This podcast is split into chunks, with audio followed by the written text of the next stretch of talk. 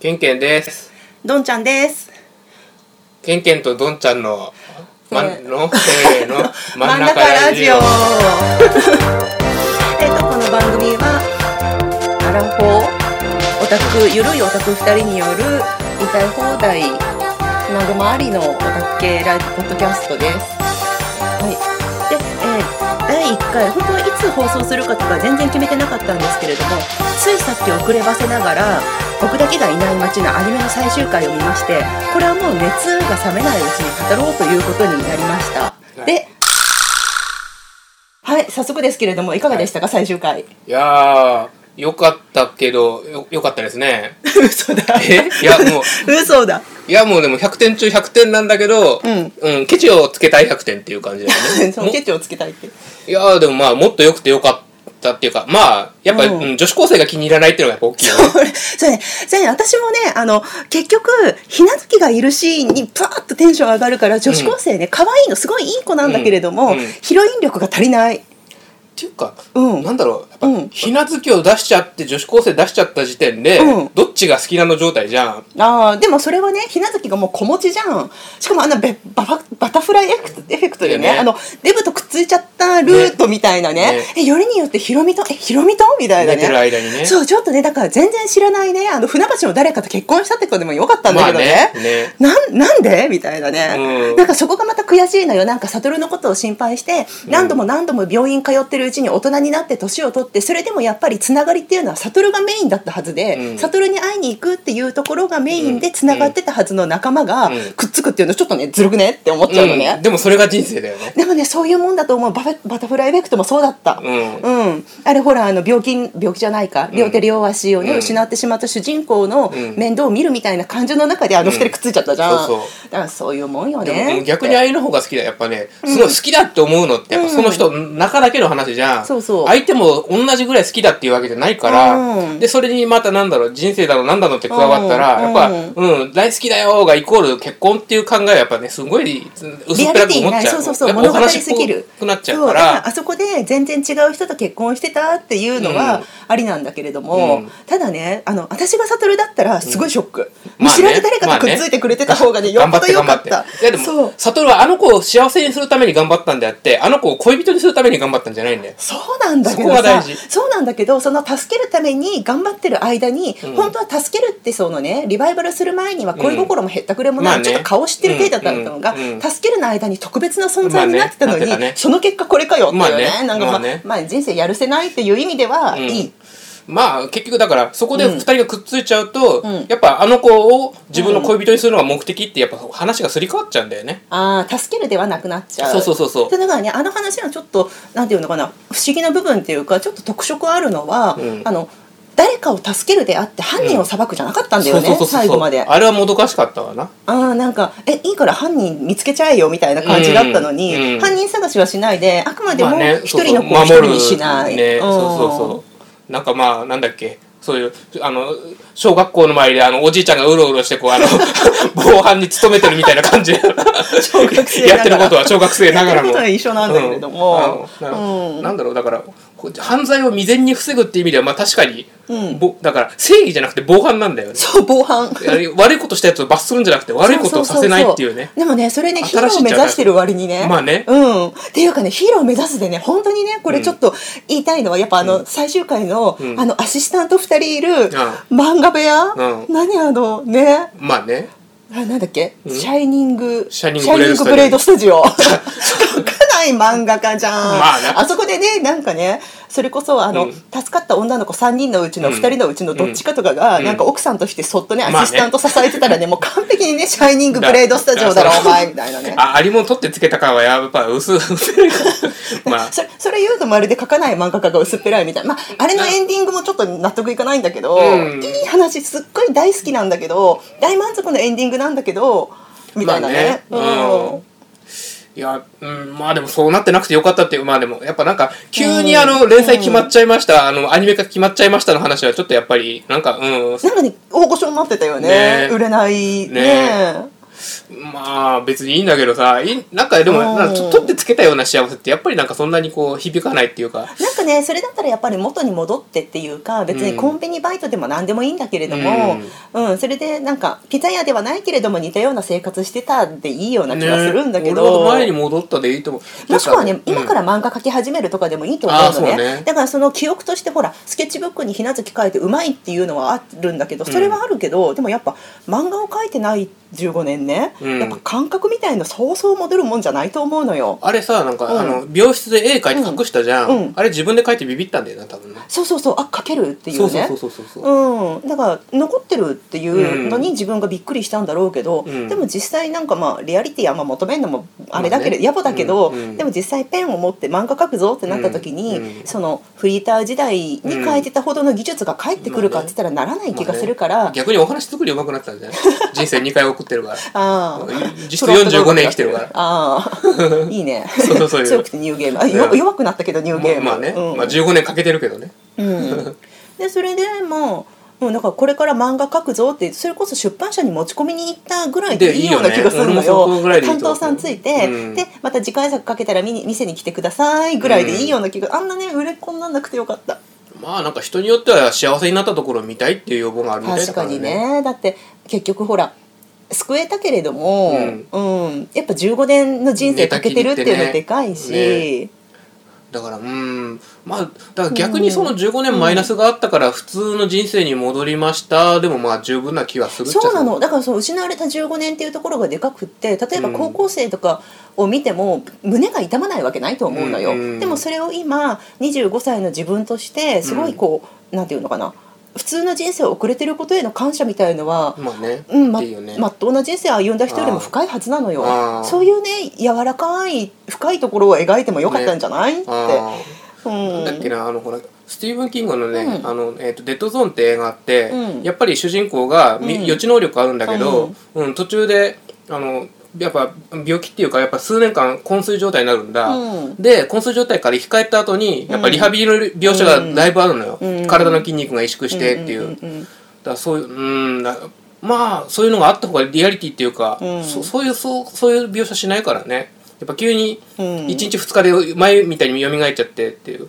でなんだっけなそあの、ううんんやっぱ体に障害残るぐらいの描写があってもちょっと良かったかなぐらいのねうん、だいぶ普通に戻っちゃってたね結構ねまあそれはほら、うんそれからしばらく退院してからしばらくの描写だったじゃん、うん元気になってからのがね、うんあのみんなに飲み会とかやってるのはそうそうそうそう入院中はやっぱりさなんか、な3人で握手したシーンとか、うん悟るだけ手の色がすごい気持ち悪い色だったじゃんあうん土系色だったねそうそうそうそうああいう病人描写っていうのいいなって思って、うんうんうんああいう丁寧さすごい好きだなって丁寧だったねの割には、うん最後のねあの歩道橋にね、うん RE RE とかねあーバタフライ飛ばすとかねそうそうまあもうああれとははあれはダサかったあれは入れないで、ねやっぱもっと、ううんんもっとね丁寧な描写ってあるでしょって、やっぱ、うん、丁寧な方をちょっと続けてほしかったなっていううんね、ああいう分かりやすいことしなくていいよっねて、う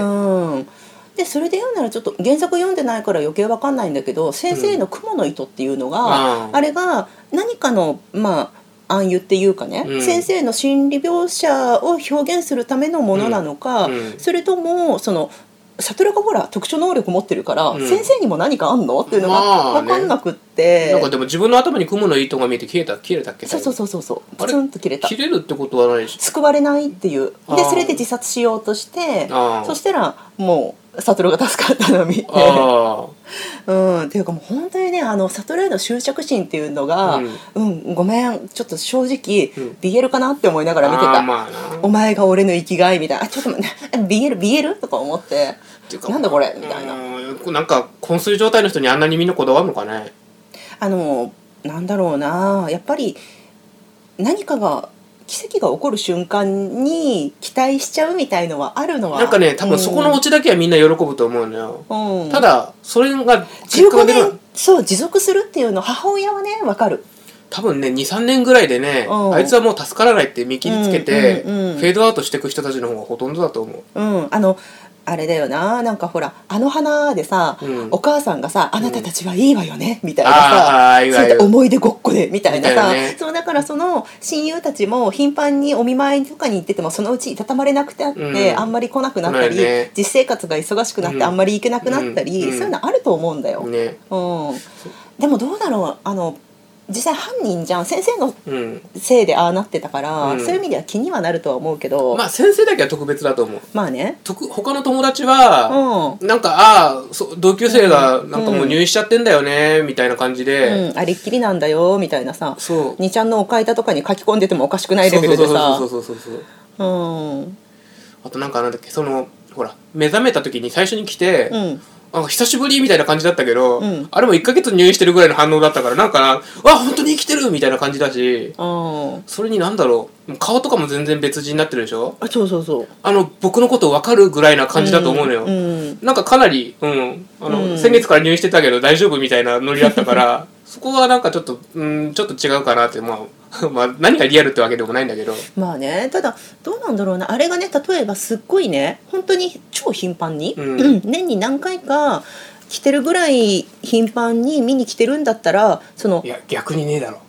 ないでしょでもそれはないんだけどもしもあったとしたら、うんある程度、うん、そういう直前にお母さんと話してればワンクッションみたいなありそうな気はすいる。やだってさうん自分あのその立場になってさ、うんあのと自分の友達があうんもう、なんだ昏睡状態で寝てたとするじゃん、うんあのもう親と会っても、うんあなたはいいわよねって感じになるわけじゃんああー怖い怖い怖い怖い怖い怖いら元気な顔見せてくれてありがとねうちの子はこうだけどって怖い怖いいけないよいけないよあの花だあよの花状態だよあの花だよ、まあ、あのお母さん性格がいいから多分そこら辺はこう頑張ってあよく来てくれたわねって言うだろうけそうそうどそううん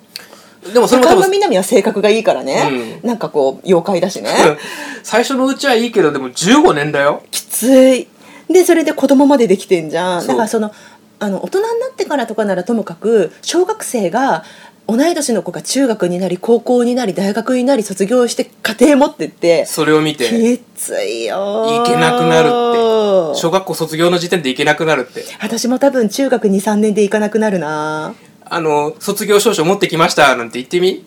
あでもそれを最後にもう行それかいないかないでしょうん、でそれを最後に行かないとなんか感じ悪いかなって思って中学12年で23回行ってそう終わりにす終わりるでしょ受験が忙しくてなかなか行けませんでしたっねつってそのままねフェードアウトする、ね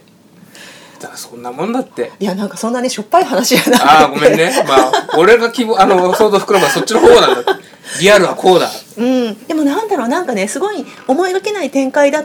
たしすごい急展開だったからこそ、うんあれあれって思ってるうちに終わっちゃって、まあねなんだろうすごいいい話だったんだけどなんか足りなくこれは原作読んだら埋まるのかなこの気持ちはって。さあねちょっと本当にね友達にね何人かこれから読むって言ってた子いたから聞いてみて、うんオタク友達に。で、うんあ原作読んだらいろいろとやっぱ駆け足だった部分が保管されてうん深みが出たよっていう感想だったら、うんうん私も読む。あまあ、保険そしたらいい保険うんそしたらいいじゃない。うん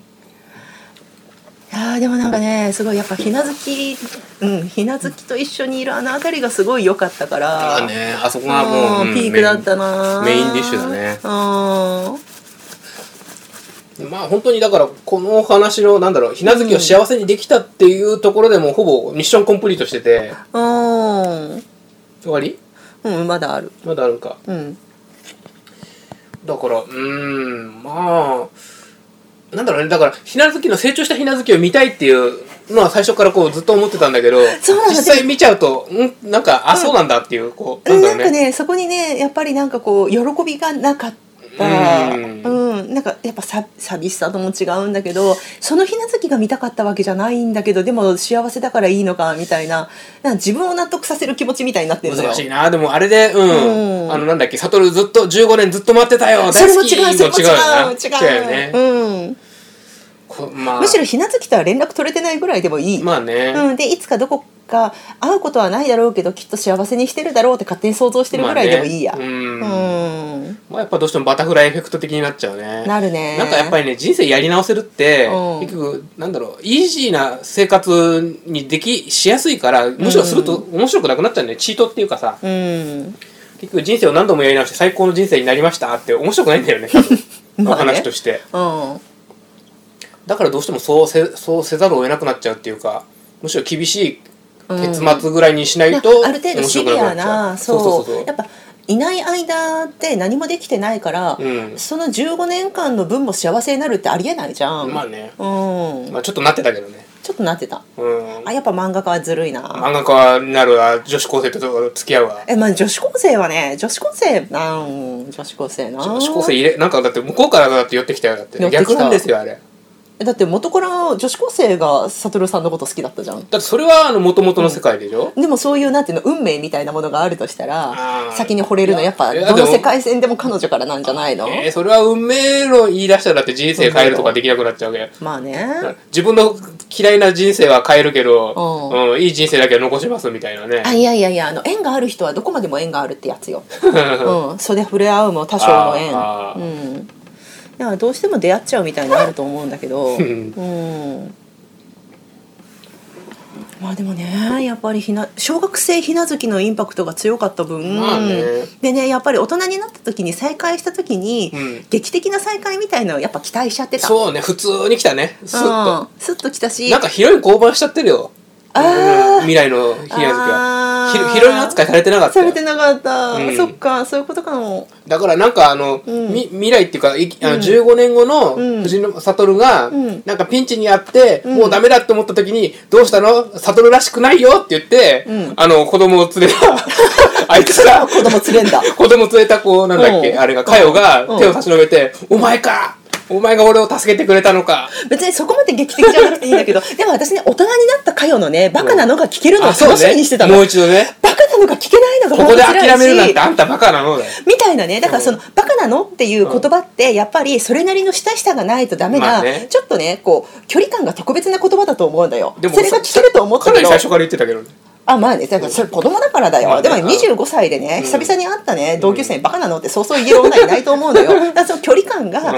なんつうの近いみたいなところあーのね特別な言葉として大人になったかよのバカなのが聞きたかったけど、ん子持ちの主婦がバカなのは言わねえなっていう言な。わうねんえ子供の教育にも悪いね いやまあ赤ん坊だけどでも言わないじゃまん、やっぱあれバカなのっていうのは大人になってからだったら、うんある程度のなんかこうね親密な間柄じゃないと言わない特別なあとまあほらもう嫁に行ってるんで、他の男に対してこう親密な感じも出せづらくなるでしょ、だから嫁に行ってる時点でもうね,、まあねうん、ちょっとそういうバカなのが聞けるルートじゃないのよ、まあねもうそれがね、うん多分ね悲しいんだと思う バカなのが聞きたかったはああそうねあまあ15年は長すぎた丸くなった 丸いかよだったああねマジかまあでもなんだろうリアル同窓会な感じはするよまあねああ僕が見たかった彼女はこんなんじゃないっていう気持ちはすごい感じたあのね同それ窓それは会下げできて本当にね同窓会行くとね同い年の男の子とかねおおっさんだからねねで話聞くと普通にね課長部長とかになってねあーおっさんやんって思うけどね、40代って普通おっさんだからね、まあね、うん、あ本当リアルに思うもん、うん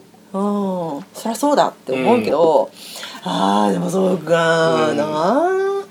まあでもうんだから、うん、じリアル人生っぽくていいと思うかだから、うんうん僕の夢が実現されなくてつまんないって思うかだけどね難しいとこだねうん、だからリアル人生だったらやっぱ今生きていて、うん誰も死なな死なないで済んだこの日常が、みたいなところの深みがもうちろん欲しかった、まあねそれはやっぱ、うんアニメで12話に収めるのの駆け足のあれ弊害なんだろうそけそどれでいくとまああの何みんな集まっての飲み会、うんあのなんだあの集まった みんなで写真を写っおてーあれがまあその象徴だよねだからだからあそこをもうちょっと掘り掘り下あれげよはうがなもいうけさど悟が守ったものだよ守守った未来うんそこは演出もちょっとあってもよかったのかなまあねうんなんか結構さらーってやっちゃってたなうーんまあでもあんなもんじゃないかあなんなもんなのかな結局だから、うんうん守られた人たちは普通に人生を送ってるだけなんだけどそうだね実はそれは、うんうん一人の小学生が、うんものすごい努力で自分の人生をかけて守りました、みたいな。でそのかけた人生が宝物だ、うんね菩薩かねうんなんかねだから変な話あそこの日常に戻りましたっていうのの、うんあのあれがねえっ、と、アシスタントがいて漫画家になってって成功のシーンではなく、うんどっか安アパートでも自分のマンションにお母さんが勝手に合鍵で入ったでもいいけど、うんうんお母さんが料理作ってくれてるのシーンの方が私は好みだったなそれで、うん担当から電話かかってくるところで終わりぐらいの方 がよくねなんかね私持ち込みでね、うん若干厳しいこと言われて肩を落として帰るぐらいの方が好きだあーまあね、うんその方がリアル、うんやっぱね、うんうん主人公が報わ れることにリアリティをどうしても感じるんだよねでもねあれなんだよそのなんだ主人公がごめうんんちょっと私が理解できてないだけかもしれないけど、そのうんリバイバルを起こす前ってあれプロの漫画家だったのいや素人素人のはずた多分投稿してるだけじゃなかったかなもう一回見直さないと分ちょかっとんな見いけど直さないと分かんないけどでもほらプロでもさ食えないからバイトしながらだってざらにいるじゃん、うん兼業作家って、うんうんだからどっちだろうとか思ってだからああれが忘れプちゃったロなんだったらうんまあ別に成功してた未来でも構わないかなと思うけあどーデビュー後ならってえことそうそうそうそうでもあれが持ち込みレベルなんだったら、うんん15年後も持ち込みかまあらね始めてほしいかな、まあねいやでもほらあのなんだっけ、昏睡から復活したら絵が上手くなってたとかでたまにあるじゃ なんだっけ絵が上手い人は大抵子供の頃に頭を打った覚えがあるとか いうなんかネットの噂があっあーてあるねでも私に言わせれば 頭打ったことない子供なんていねえよっていう感じなんだけど、まあ 子供なんてね、んまあねうんそれとは俺海で一回溺れたことあるからねあなんか目覚めたあーあんまり目覚めてないねあ私あのブランコから吹っ飛んだことあるからねああーじゃあそれだあ えそそれでれそれで何が目覚めたの分かんない女子パ ワーああそうね二人乗りしてて姉ちゃんに「絶対手離すなよ」って言われて、あーうあーん、手離したらどうなるんだろああまあな思うわねう、うん、空も飛べるはずそれも飛べるはずだよ ね飛んでここに来たわあー そっからか 女子パワー目指しちゃった 目覚めちゃっけたなんだろう何も目覚めてないのにこう目覚めたきっかけ自慢 だよきっかけだけはあったでもね でもねなんかそれで言うならあのリバイバルの能力が、うんなんていうのかなもうちょっとねギミック的っていうか、うん実は俺もなんだみたいなのいると思ったよねっていうか、うんあいつね自分の能力を一度も誰に持ち明けてないの打ち明けてないそう打ち明けてないからこそ、うんなんか誰かに実は俺もなんだっていうのをああ話してないはずなのにみたいな、うんなんかあると思ったのよあああのケンヤとかねああそうね、うんうんいや多分でもそこがまあ良かったんじゃないかなと思うわ一人だけうんまああれを言っても頭おかしい扱いされるし、んまともに理解されないっていうのもあるんだろうなけどんか言わないっていうのはすごくいいと思うのね、作品うのん内容的に言わないって選択が好きなんだけど、んでも能力者が一人だけっていう展開だとは思わなかった、うん誰かいると思ったいややっぱりそれやるとね難しいっていうか、安っぽくなるんだよねあなんだろうコードギアスじゃないけどさ、う同じようなことをやるん結局、なんだろう、うん今度はその能力をどう使うかみたいな知恵比べみたいになってくるんだけど、うんうんうんうんやっぱゲームっぽくなるっていうか、うんおも重たさがなくなるんだよあね、うんいやどうでもいいけど結城さん影薄かっ たな結城さんはねまああれだからもうかかませだからね結局あの先生から目をそらせるための、うんうんうん道具だからうんまあ、それでも最後のシーンではね結城さんの言葉をまたまあね最後というか、うん、入院してる女の子にかけてみたいなねあれゆきさんの言葉だっけわかんないどうだったろう違うかもしれないけど結城さんもうちょっとねなんか具体的なこと言ってた気がするんだけていどうかまあ主人公どっちかって言ったら先生の方の方が好きじゃなかった、あむしろ親父だと思ってたって言ってるもんねーねえ、ねほんと BL かと思った、まあ自分の得意フィールドに持ってた、うん、いやでも本当にねあれやばかったそうなんだうん15年間ずっとみたいな生きがいだったのに意味わかんねえわとか思って、まあだから、あれでしょだからなんだろうハムスター飼うみたいにそうそう見そう守っそてうたんでしょそうそうそううー、うんんまあ、気持ちは分かんなくもないまあだからなんだ犯罪者特有のなんだろう、まあなんか、とうんあの執着心っていうか、ね、執着心うん、なんだろうだうんなんかああいうさ犯罪にそう手染める人ってさ、うん謎のこうデータベース化っていうかコレクション能力っていうかさまあこだわってこだわよるよね、うんまあそこがやっぱ常人と違うから犯罪になっちゃうんだろうけうど、ん、なんかそういう意味で悟のその後みたいなすごい気にしてたとは思うけどでも結局あれはさ犯罪者が、あの悟に執着しすぎて実はほだされてうん殺せなくなってましたって流れだったよね、だからそこがねホモかなって なああのなんだっけこうあのひげ剃ってあげたりなあれねえでもあれはほらあれいつでも殺せたっていう描ああそ写でういうしょことか、うん三つ編み編んであげたりな それまどかちゃん まどかちゃんあれはいいゆりだったよかったあのシーン最高だった よねまあそれはそれはあの花畑で髪うんうんうん結ぶシーン最高いいね花畑でひげ剃ってあげるね なんで花ジョ畑リ入ジョリっ院患者なんだから持ち出さないでだから入院本当にあれねあの船橋病院って実在しないよね 多分ないと思うないよね多分ね浦安の順天堂病院ぐらいの感覚で書いてんじゃないかなああ、うんていうかあそこの何あの、うんほら雪が雪ごもりななんだっけ雨宿り雪宿り、うんうんうんあの辺の描写がすごいあの船橋の船橋さっぽいあそこっぽかったんだよねガードレールっぽいのガードレール下っぽくてうん船橋なのかあの辺あの辺取材したんだか、うん、リアルに知ってんだかわかんないけどあの辺のうん高速道路下を思い出させて、まあでも東京湾あたりうんってやっぱ川とか多いからねまあねうん江戸川とか川多いところだから、ああいうのはあちこちに下町にあるだろうなうんうん、いや本当ねうんすごいいいいアニメだったし今季1位に争うレベルで楽しみにしてた作品だったけれども、うん、なんかこう語らずにいられなかった、まあね、うんうん手放しにすごい良かった感動したっていうのとは違う何かこう語らずにいられなかった。 まあうんでも大事だよそういうのきっとうんうやっぱ原作読んだ方がいいのかな、うん、うんあの人あの他に作品あんのわかんない全然調べてない、うん、うんなんかでも原作もなんか7巻ぐらいまでしかないんじゃなかったっけ、まああ、んまり多くないんだよねまあだらだら続ける系じゃないよねうん、うんサスペンスですからうん、ういんやあれ二人であれでなんか最後二人とも落ちて死んじゃう方が俺すげえと思ったんだけどな、うん、えー実は生きてましたってあそこにあれが来んのかっていうそこねあそこがなんかちょっとできすぎた感はあるだから2人とも落ちて死にましたでだから先生が落ちたところで、ドサッと音だけがして、うんでエンディングの「てんててんててんててんてんてん」で流れててもあーあー無情な感じで好きだったあの二人が手つないでるところだけこうアップになってたなあああーライフホモじゃんやっぱりやっいやうんぱホモじゃんあうん、あの合わせた合わせた、 好きだろこういうのとあ思っ私てに合わせてくれあたーありがとうそうありがとそうううんいい作品でした、うんまさかタイトルのね意味がこういう意味でつながるとは思わなかったあそうね僕だけがいないい街ねない街うんうん、まとめに入るあたりはこうあの40歳かなと思ってきれいあんまり綺麗にまとまって ないよまあね、うん、とりあえず話すことがなくなったからまと、あそうのだね綺麗にまとめようとしとてりあえず、うん、言いたいことは言ったじゃあはいちょっとまあ、はい締めとして、うん、次のアニメ期待作は何次今やってるやつ、これから始まる4月始まりのアニメとかで、うんこれ期待してるなーとかある俺の頭の中にあるのが楽あごめんケンケンがあどんちゃんが楽しくな どっいちだよどんちゃんが好きそうじゃないやつしか思わ思い出ロせボなアいニメあうんコンクリートレボルティオはねあ続きあんのあ2期あるようへんええうんー、じゃあ何 なんか締め締めとかあん締めの言葉ってなんかあんの締め特になしなしはいはいうんうん第1回はでっかいいの、えー僕だけがいない街」最終回視聴記念うん会談でしたは階段でしたいじゃあまた魂が燃えるものがあったら、はい、はい不定期で流したいと思いますのではいえーと聞いていただいてありがとうございましたありがとうございました